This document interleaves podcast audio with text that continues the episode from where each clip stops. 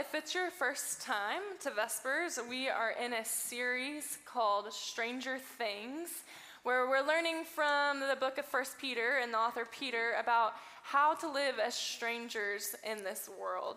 And so last week, John, one of our elders, came and spoke, and he talked about how um, Peter encourages the people that he was writing to and also encourages us that we are a part of a royal priesthood and a holy nation.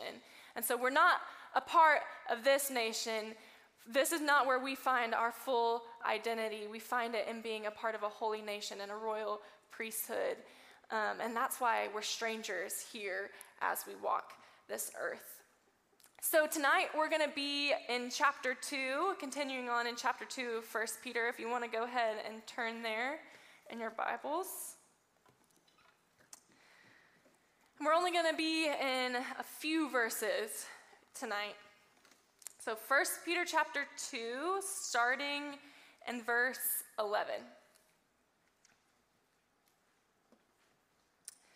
Peter says, Beloved, I urge you, as aliens and strangers, to abstain from fleshly lusts which wage war against the soul.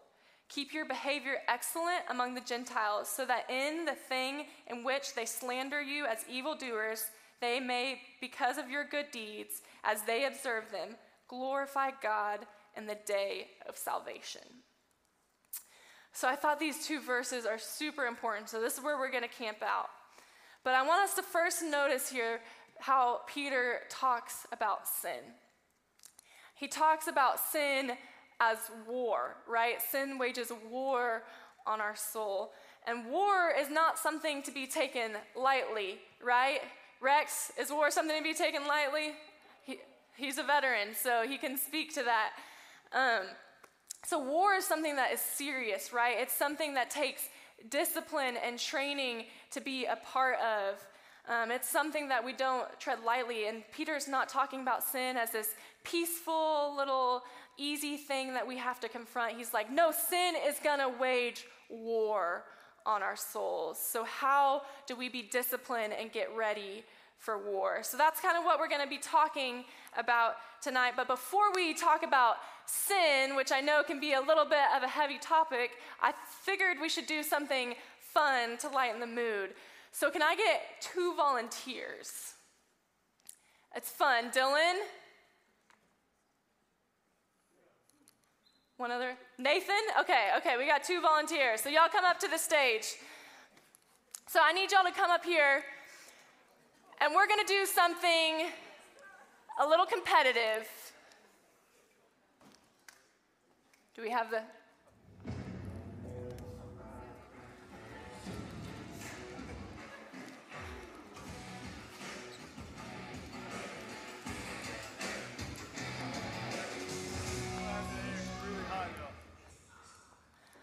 So we're to do the impossible shot. Y'all can come over here. You don't have to be scared. Um, Sam, can I get you to go stand up there for me? Um, so this is something that our high school and middle schoolers do every Sunday morning. So if you think this is really fun, you should go volunteer in our student ministry. They would love to have extra volunteers. But we're to do it tonight in college ministry. So Dylan, so the goal here, so you got to put the little the hook in here. Oh, I see it. And then you pull it back with this thingy. Other way. Okay, so don't shoot it yet. So the goal is to hit that bright green, the middle of the target back there, okay? If you don't, you get one try. Don't do it yet. Don't do it yet. You get one try to do the impossible shot. If you hit that center spot, then you get a $50 Amazon gift card the center, so you, yeah, you got to hit the center. You have to hit the impossible shot. So, you gonna go first? I'll go first, yeah. All right, let's see it. Y'all think he can do it?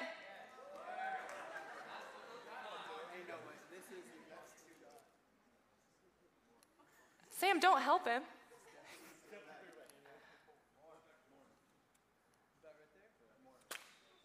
Oh.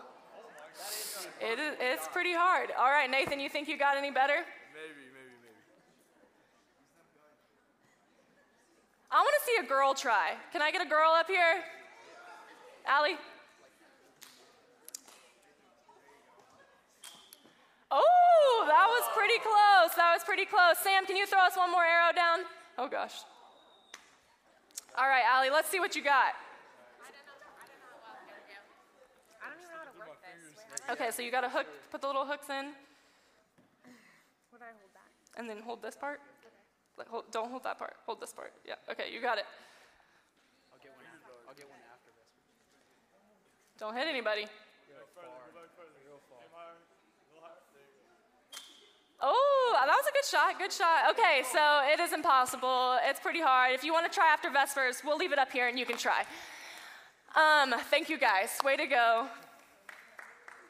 Sorry, no Amazon gift cards tonight.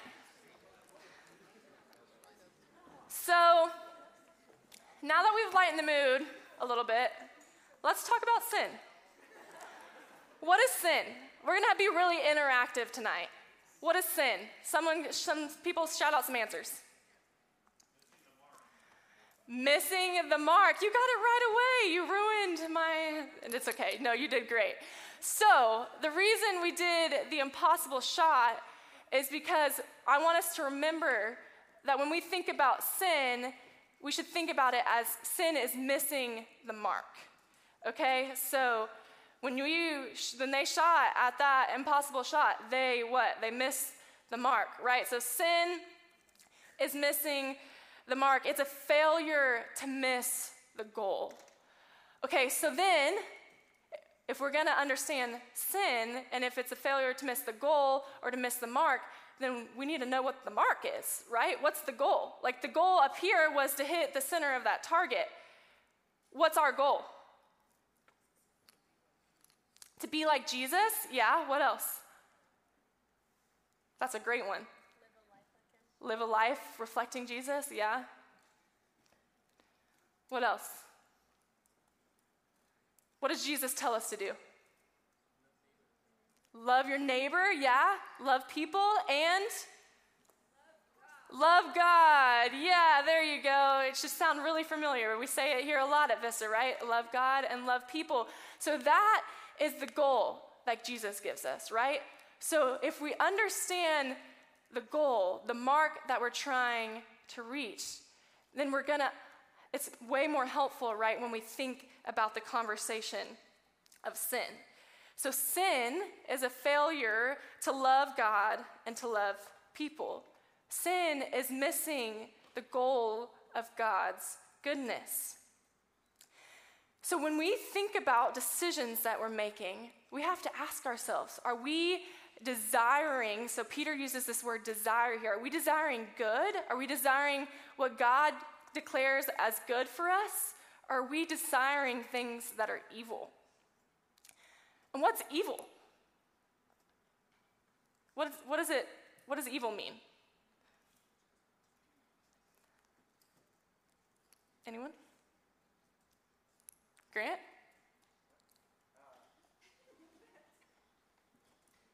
They were pointing at you. I thought you had the answer.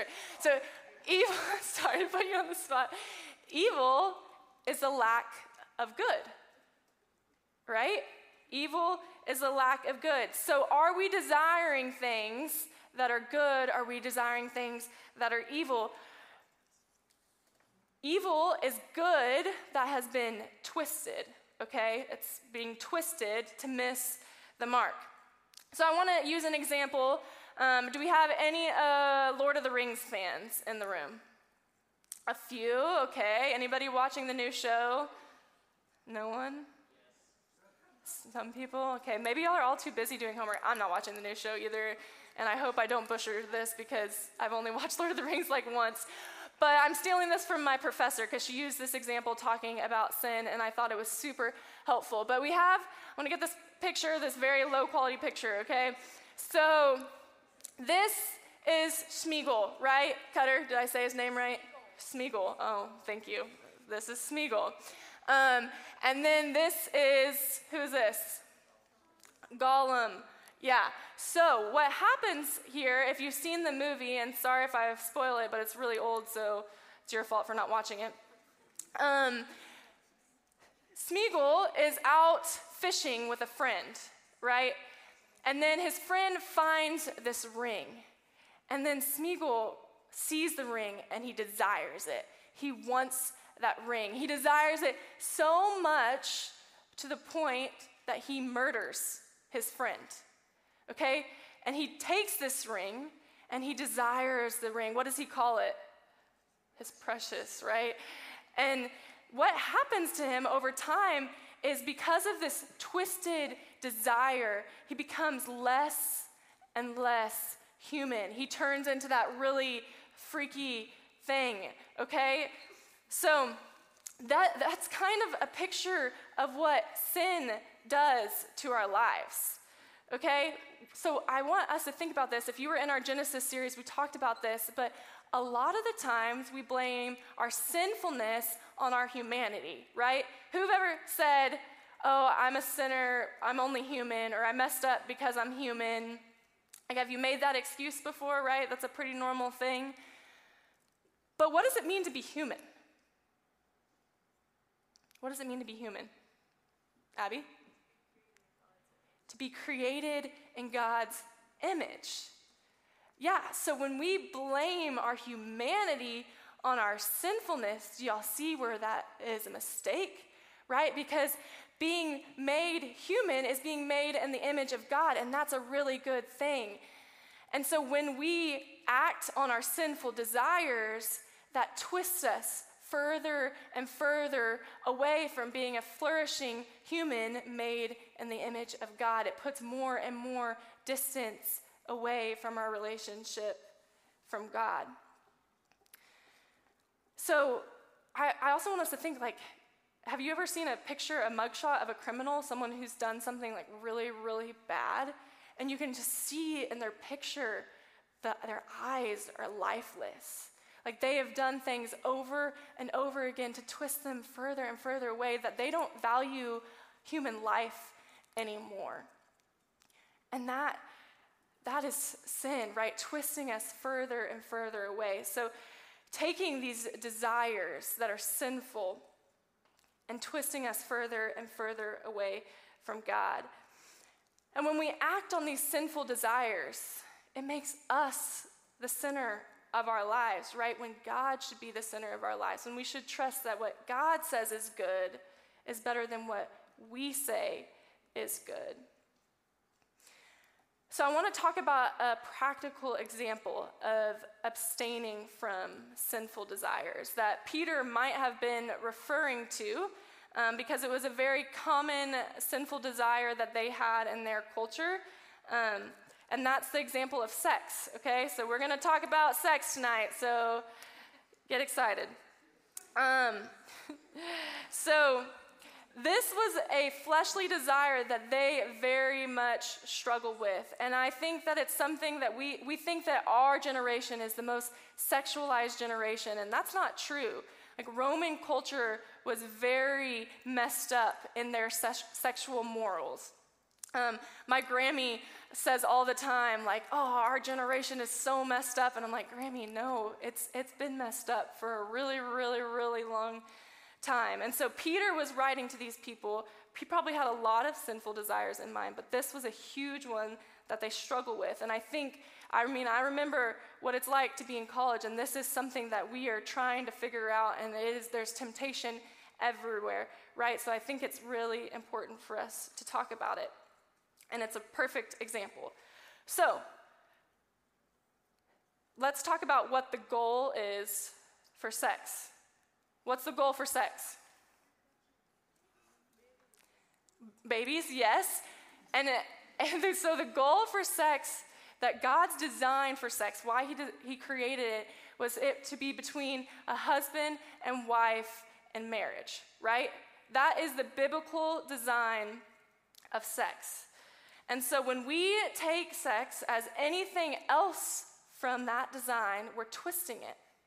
You see, we're twisting it, we're taking our own desires and twisting it away from God's design. We're missing the mark.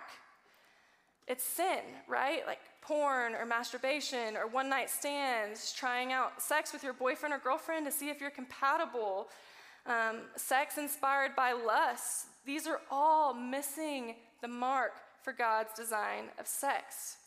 It's taking a desire that's really good Like we are all made as sexual beings. Our desire to want that relationship is good. God created it. I think that's one mistake that Christians make all the time that we think sex is bad, bad, bad. And then when Christians get into marriages, they're like, it's hard to make that shift. So we need to understand that God created sex to be good. But when we take our own desires and we twist it, and the enemy tries to twist it, it's taking it out of God's design. We're missing the mark, right? I mean, it it's not healthy for you. It's not healthy for the people that you're relating to. I mean, there's so many different studies and research that shows how harmful it is. Um, so, a few examples is one, like if, if you're watching porn, for example, it makes you objectify other people, right? And we're supposed to, what's the goal? One of the goals is to love our neighbors, right? And so if we're objectifying people, is that loving our neighbor? No, right? Um, sex is also designed when we have sex with another person, it's designed to bond us to that person. It's why it's supposed to happen in marriage. It's supposed to bond us to someone else. And when we have sex casually outside of marriage, it takes away that ability to bond you. It rewires things in your brain and it makes it not as bonding when you do get married. I've heard an analogy before, I think it was by Ben Stuart maybe, but he talks about it like duct tape. And the first time you put on duct tape, if I were to put a piece of duct tape on my arm right now, I thought about actually doing it, but then I was like, it's not worth it. When you rip it off for the first time, it's painful, right? Because it's really sticky and it, it has this bonding ability. Well, the more you rip it off, the less sticky it gets until it's not able to bond anymore. Does that make sense? Um, I also think something that's important to realize is uh, when we are participating in things, um, in sexual activity that God didn't design, we often have shame arise, right? Like, I've been there. It's a big part of my story. And you have these shameful feelings. And then, if you're, so for example, if you are having sex with your boyfriend or girlfriend, and you, even if you know you want to marry that person, if y'all have shame now, and then when you get married, even after your wedding night, and you're okay to have sex as much as you want, whenever you want, do you think those feelings of shame are just gonna go away like that? Like shame continues on, and there is redemption that happens when you've had sex before you're married. Don't hear me say that at all, but it's something that you have to work through because we have taken a desire that is meant to be good and we've twisted it. We've twisted it. So you see how that, that's a, a really good example.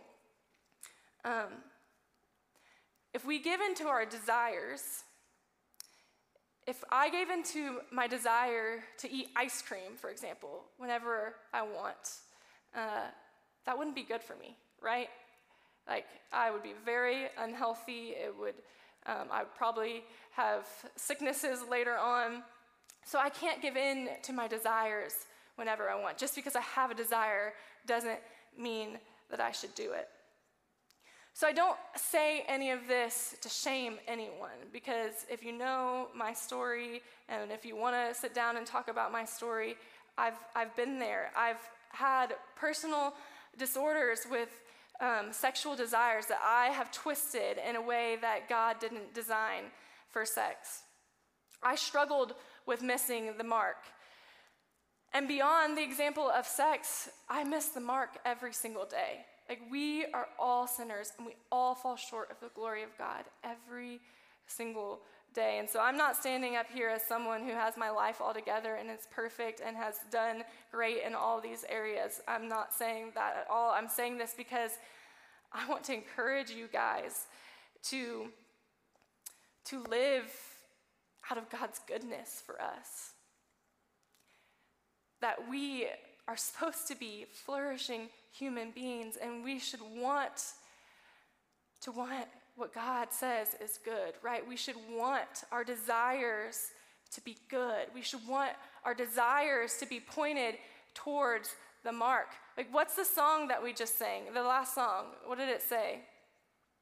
There's nothing better than you. We sang that over and over again. God, there's nothing better than you. And do we truly believe that? Do our desires, even though we are going to have sinful, sinful desires, we're going to have them all the time, but are we willing to say, I'm going to abstain from those things because I desire God and I know God is better than anything else?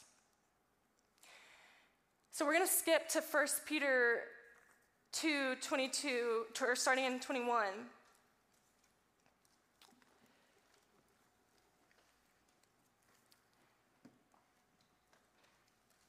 It says, For you have been called for this purpose, since Christ also suffered for you, leaving an example for you. So Christ is our example, right? For you to follow in his steps, who committed no sin, nor was any deceit found in his mouth. And while being revealed, he did not revile, while being reviled, he did not revile any in return. While suffering, he uttered no threats, but kept entrusting himself to him who judges righteously. And he himself bore our sins in his body on the cross, so that we might die to sin. So, hear that. So, we might die to sin and live to righteousness, for by his wounds you were healed. So, Peter is reminding these people who are struggling with these fleshly, these sinful, twisted desires, and he's reminding them that by Jesus' wounds, we are healed. We sang in that song too that Jesus turns our shame into glory, right? Like, we don't have to sit in our shame. We don't have to keep making the same mistakes over and over again. Through the power of Jesus, we can abstain from our sinful desires. And through the power of Jesus, He can wash any part of your story white as snow. He can heal any of your wounds and your brokenness. So, we're going to do our table discussion now. And our first question is where are you giving in to twisted desires? And then what's the think about what's the root of sinful desire? What's the root of that sinful desire? So David brought up a good point in our meeting on Sunday that we have to realize what the root is, right? Um, I think one example for me is I always in high school and college desired to be in a relationship with a guy. I always wanted to be in a relationship. I always had to be talking to someone. And when I think about that, being in a relationship is a good desire, right? Like we're made to be in relationships. Marriage is a good thing. But that desire became an idol in my life. It became twisted, it became a distraction. And the root of that was I had no self worth. I didn't think I deserved to be in a good and healthy relationship. So I just took any relationship I could get to try and fill that void. So does that make sense? And then how can you turn that twisted desire into something good? So, how can you realize, hey, what is this twisted desire I have? And what's the better desire that I should be pursuing? So, I know those are pretty deep. But y'all discuss, and then we'll keep talking. Are y'all ready? All right. Anyone want to share? I think, especially focusing on this last question here, how can you turn a twisted desire into something good is a way to be encouraging to each other as well. Anybody?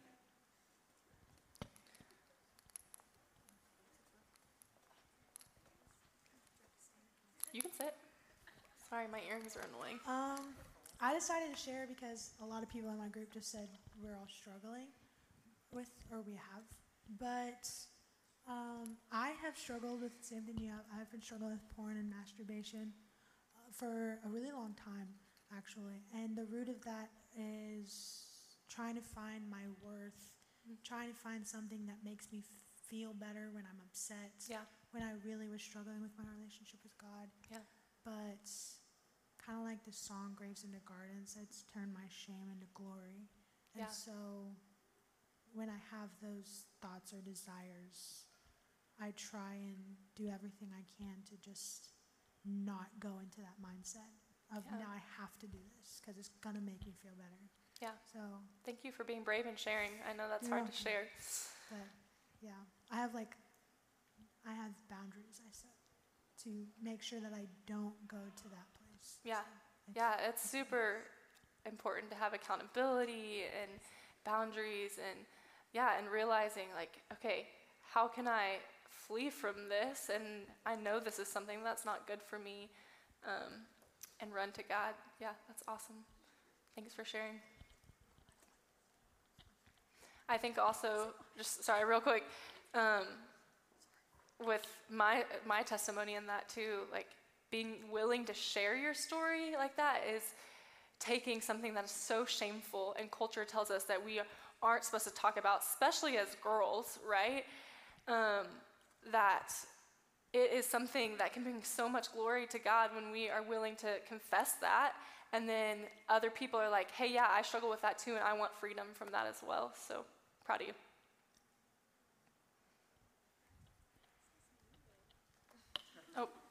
Audie, oh, okay.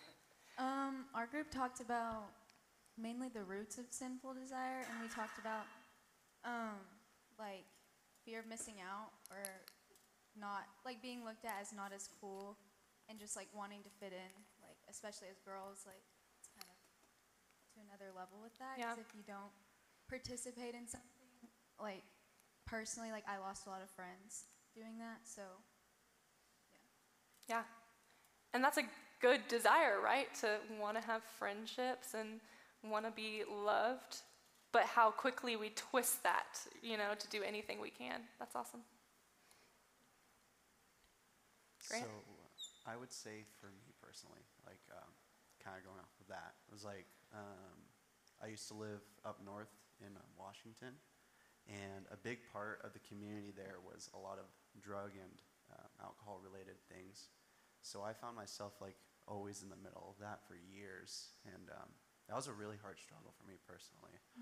Um, but like finding a way to like kind of pull myself out of that and like trying to instead of um, focusing on just trying to be a part of community any way I can and like sacrificing my morals at the end of the day, um, I found that like trying to surround myself with people who are like like-minded like me, regardless of like who they are or what what they are or anything like that, really helped me out in a way. Yeah. Um, I think like going off to like the second part of it or the third part, I think is like to like trying to make that in a good way.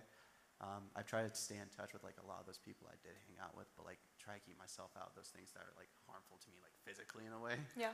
Um, but like try to keep in touch with them and try to, um, in a way, like pull them out like I got pulled out. So Yeah. that's what I did in the end. That's awesome. Yeah. Thanks for sharing. And welcome to Texas. it is hot. Anyone else? We have time for one more. If anybody wants to share.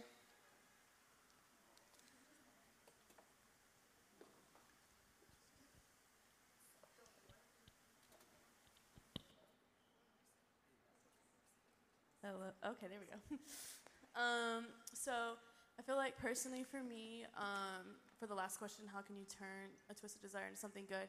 Um, I kind of shared this with my table. My freshman year, um, I got broken up with with like my high school boyfriend, and I thought I was gonna marry him and all that. And um, when that happened, I kind of for about five or six months just turned away from the Lord. And I started drinking, and I started giving any boy an attention who gave me attention back, and just turning into all of the worldly desires. And at the same time, I pushed myself away from all the people that would encourage me to do what godly or what God would want me to do. And because of that, um, I ended up losing my virginity and I started being drunk all the time and I was just not in a good place. And then I started to feel really empty. Hold on, I'm talking really fast. um, and so I realized, okay, like, why do I feel so empty? And I was like, okay, I literally pushed everything away from me that was good. And this is why my life is the way it is right now. Um, and then I kind of uh, pulled myself out um, and I started to come to Vista more and actually talk to Sydney more than just surface level um, questions and stuff like that. And um, I found good friends and everything like that. Um, and honestly, with uh, when it comes to like sexual temptation, I started actually sharing and talking to people and realizing, oh, like you struggle with that too, cool. And um, I mean, not cool, but We know what you mean. yeah. um, being a Christian and losing your virginity, um, that was just a really hard topic.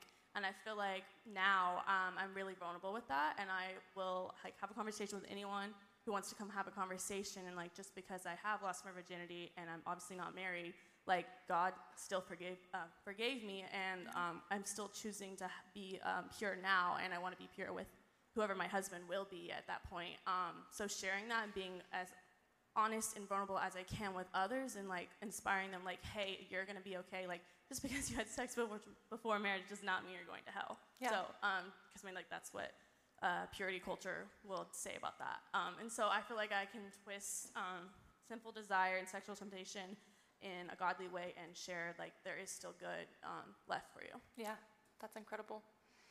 I think uh, that's a huge testament too to hey, we're we're all gonna have sinful desires, right? Like that's normal because we live in a sinful, broken world, but we can't just stay there, right? That's that's where the mistakes happen.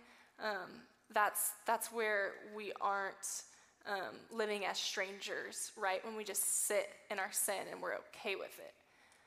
Uh, so that's what Peter is encouraging these people to do. And I, I also just want to, I, I, didn't even plan to say this, but remind you that um, in one of my favorite chapters in the Bible, in Psalm 139, uh, it's, the psalmist is talking about even in the depths, you were there. He's talking about God, that even in the darkest places, you were there.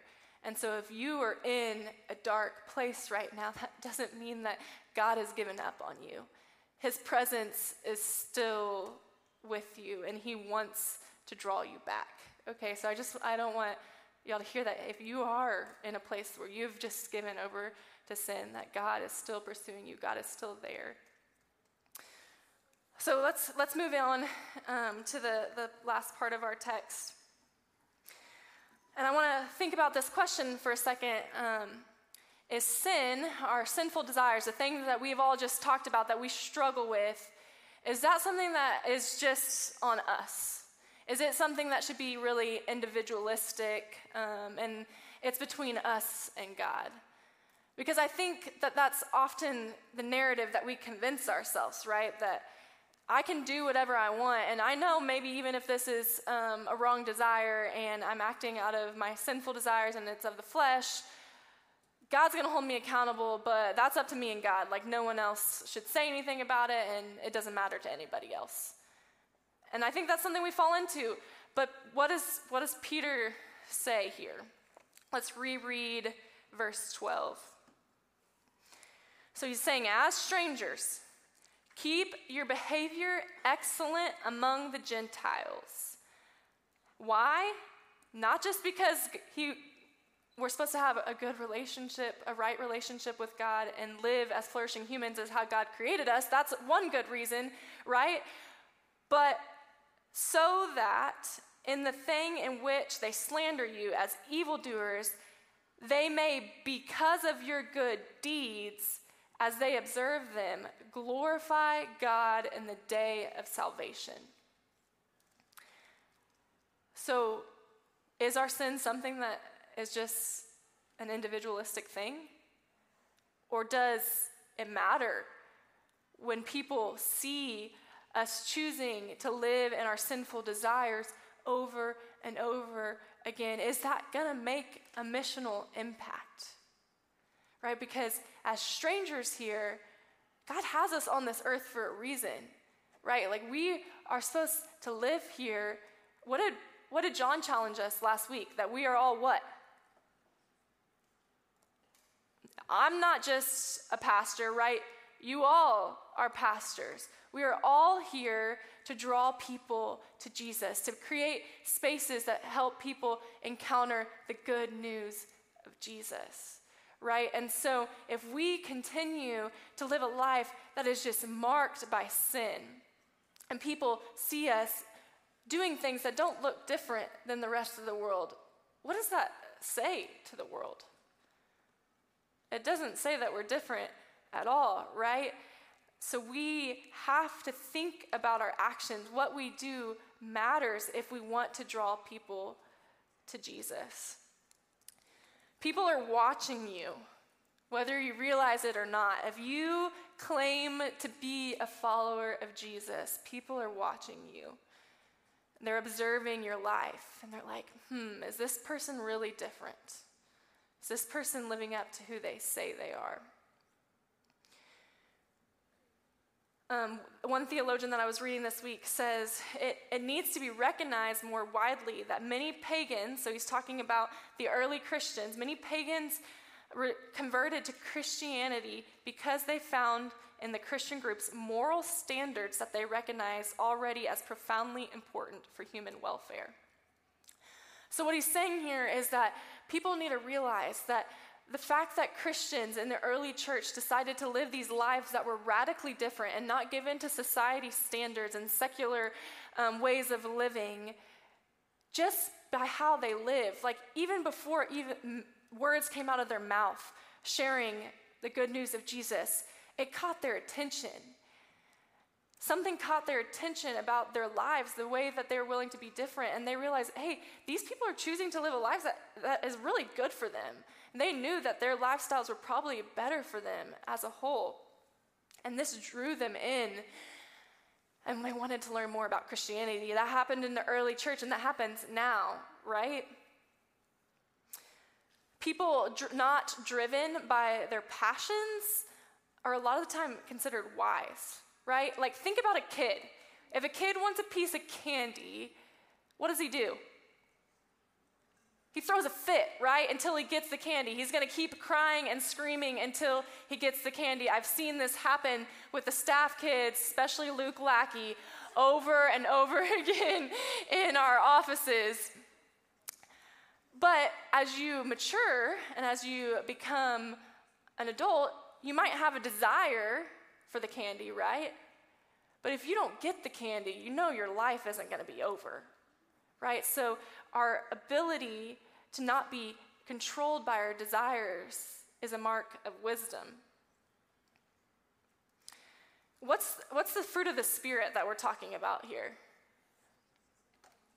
Self control, right? Yeah. So, the fruit of the Spirit, something that is overflowing inside of us because we have the Spirit moving in us, one of those things is self control. That's something we should desire in our lives. Matthew 5 16, um, Jesus says this. He says, Let your light shine before men in such a way that they may see your good works and glorify your Father who is in heaven. So Peter's taking what Jesus is saying here. He's not saying that good works is what saves you. Don't hear me say that. But he's saying your good works help other people glorify God. And so we should want to do good, right? We should want to pursue good things so that other people can glorify God. Other people can experience His love and His goodness. And so, our next question to talk about is Is your life marked by good deeds? When people observe your life, will it lead them to glorify God? Um, and then maybe you, if you want to share a story of someone in your life that you've noticed their good te- deeds and how that's challenged you to glorify God. So you don't have to answer all these questions. We only have a few minutes left. But y'all can talk about it. All right, we're going to wrap up. So I just I want to encourage you guys tonight that as you go back into your spaces, wherever that is for you, whether you go to school at Temple College or UMHB or you're working right now. Go back into your spaces and realize that you have responsibility and that you can be a light, right? And you want people who know that you're a Christian, that you're a Christian, to not think that you're just like the rest of the world, to see that there's something different about you and want to ask more about why you live this way, right? I mean, I know um, people from UMHB, for example, who have graduated and left with a really, really bad taste in their mouth to Christianity because they were around all these people who claim to be Christians but were really mean and hurtful and giving in to their desires left and right. And so I really want to challenge us as we grow in this space to be people who are willing to notice where do we have disordered desires and how can we um, how can we get those desires to be back on track for the goal that is to love god and love people so let's pray god we thank you that you're a good god we're thankful that you love us dearly despite the fact that we make mistakes over and over again. I'm thankful that there is nothing that I can do and nothing that anyone in this room can do that can separate us from your love. But God, we admit that we are sinners, that we miss the mark over and over again. So I just pray that your Spirit, Lord, that the Holy Spirit would stir in us and help us to realize, maybe even ways that we didn't identify as we were talking in our tables, or maybe in ways that we were scared to even admit to, that we have disordered desires, God. And I pray that we would be able to confess that to you and confess it to one of our friends.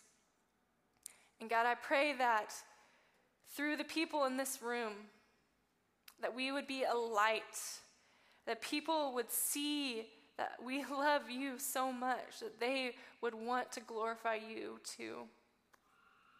So, God, I'm thankful for everyone here. I'm thankful for their willingness to give up a Wednesday night to draw closer to you and spend time resting and, and learning about you. We're thankful for your word and for Peter writing this awesome letter. We love you and in your name. Amen.